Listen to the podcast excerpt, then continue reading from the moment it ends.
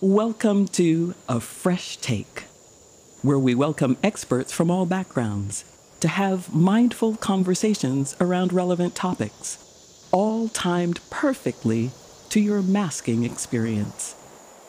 Sit back, apply your favorite mask, and press play.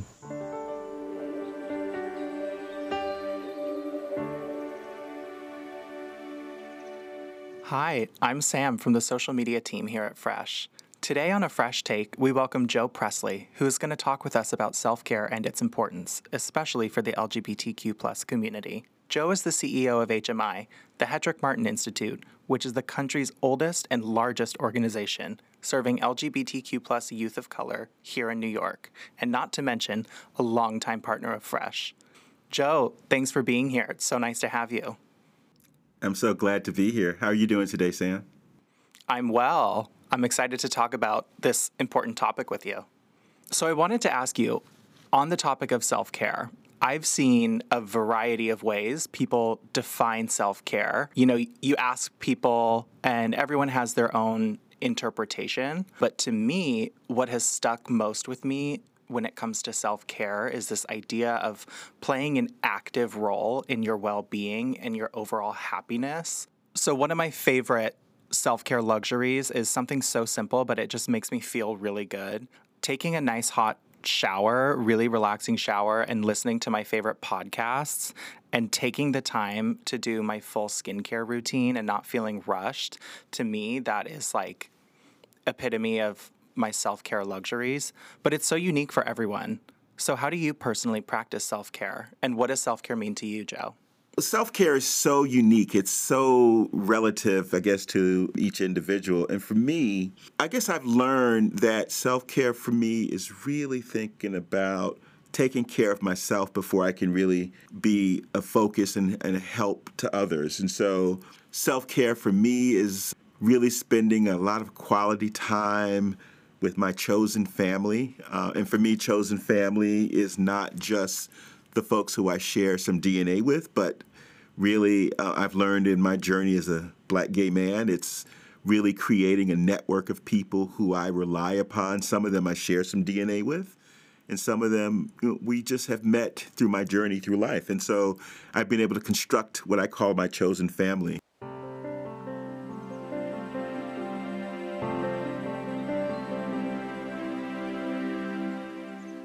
So, talk to me about HMI, the Hetrick Martin Institute, which is the LGBTQ plus youth organization that you're currently leading. HMI, uh, the Hetrick Martin Institute, believes that all young people, regardless of sexual orientation or identity, deserve a safe and supportive environment in which to, to achieve their full potential. We create this environment, oh, wow, where where LGBTQ youth between the ages of 13 and 24 are able to come in and live their lives to their fullest potentials. And we also reach out to their families because, you know, we just spoke about chosen family and it's really important to realize that our young people exist in community and those those families are not just always people who share who they share DNA with, but it's also their chosen families. It's their friends who are who become their brothers it's their older relatives, and sometimes their their moms and their dads and their grandparents.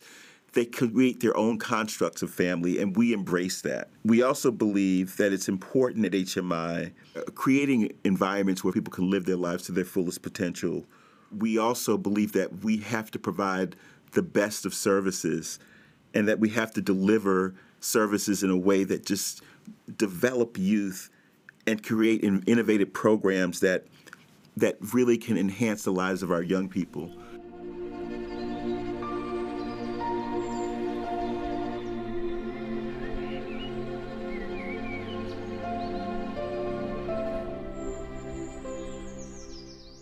Another part of HMI is also because we know that we can't do this alone.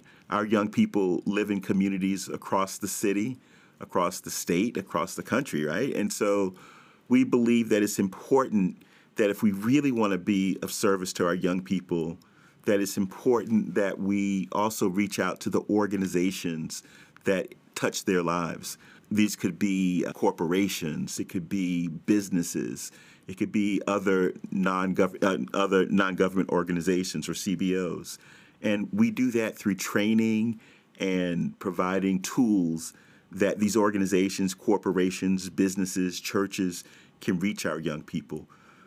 HMI believes that we have to live in the intersections of our young people, right? So it's not just about looking at them through the lens of their sexual identity, but also thinking about them around race and class and gender, around the intersections of social justice and criminal justice and healthcare and and and housing. You know, and we know that if we want to do that work, we have to also partner with those organizations that touch our young people's lives. HMI also believes that it can't just be about homophobia, right? 90 over 90% of our young people are people of color, black and brown. Over 80% of those folks are living at or below the poverty line.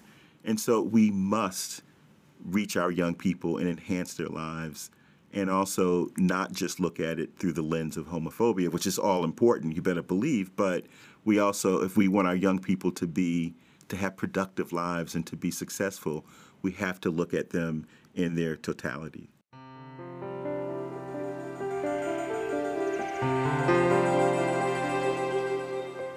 So, for the youth that HMI supports, what are some of the biggest challenges that they face? Homophobia and stigma are obviously at the forefront in many ways in terms of what are some of the biggest challenges, but also at the forefront are the intersectional approaches, uh, intersectional issues that I spoke about earlier. Our young people, you know, they want jobs, they want career counseling, they want academic enrichment. Immigration is an issue for many of our folks. We also are seeing that some of our schools, unfortunately, not only in New York City, but across the country, and we're hearing about it even across the ocean, that some of our schools are almost creating pipelines to prison. And we know that we want to stop that pipeline.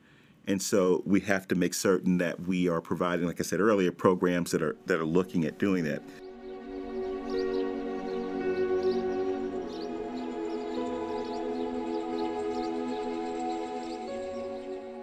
because these challenges are so real and can at times feel daunting, even, I imagine self care can get a little deprioritized. It can fall a few ranks on someone's priority list. However, I think it's really important, especially for mental health, to again play that active role in your well being and your overall happiness. last year during the beginning of the pandemic, I kind of lost my sense of self care and overall happiness. It fell to the wayside. I was confused, anxious, nervous, and I wasn't playing an active role in my well being.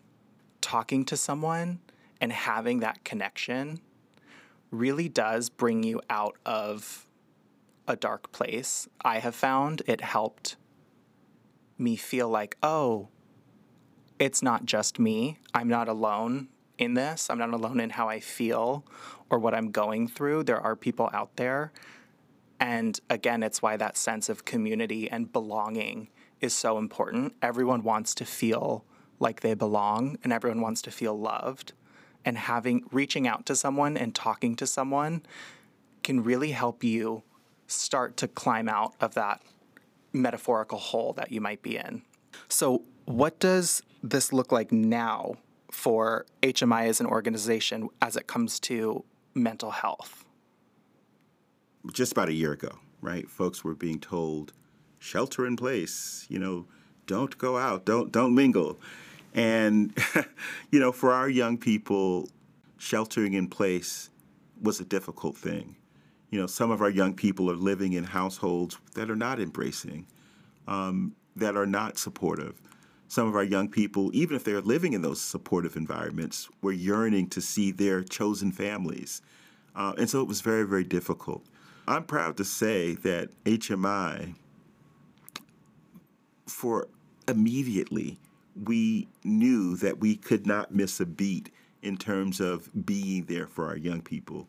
And so what we did is we shifted our mental health services to a virtual endeavor where young people were able to connect with their counselors, with their mental health care counselors, and be able to receive the ongoing support that so many of them needed.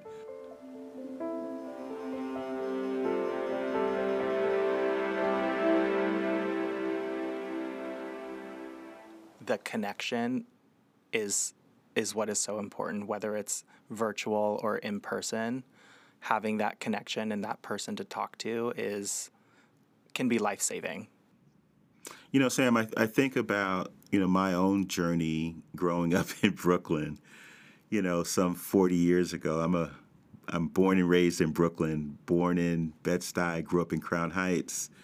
And, you know, I wish I had HMI when I was growing up um, as a young, as a, as a youth in, in Brooklyn. Uh, I remember sitting in my church in Brooklyn um, as a teenager and not out to anyone, barely out to myself. And the minister saying in that church service one Sunday, if there's anyone in this congregation who's gay, you need to get up and, and leave.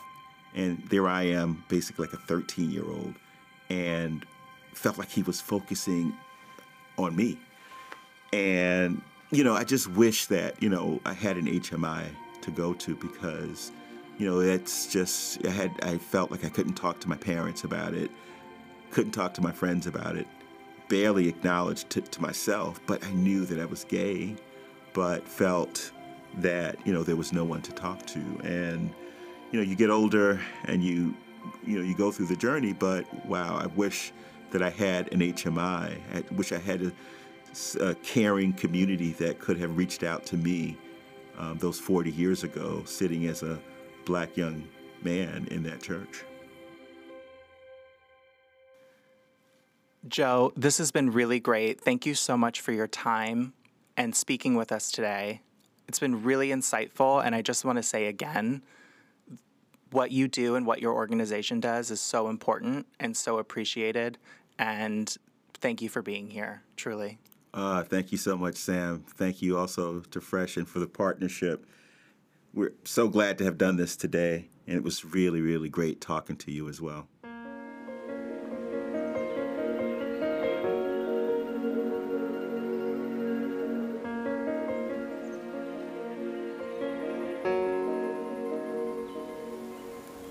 Thanks for listening to A Fresh Take and indulging in some feel good beauty for the skin and mind.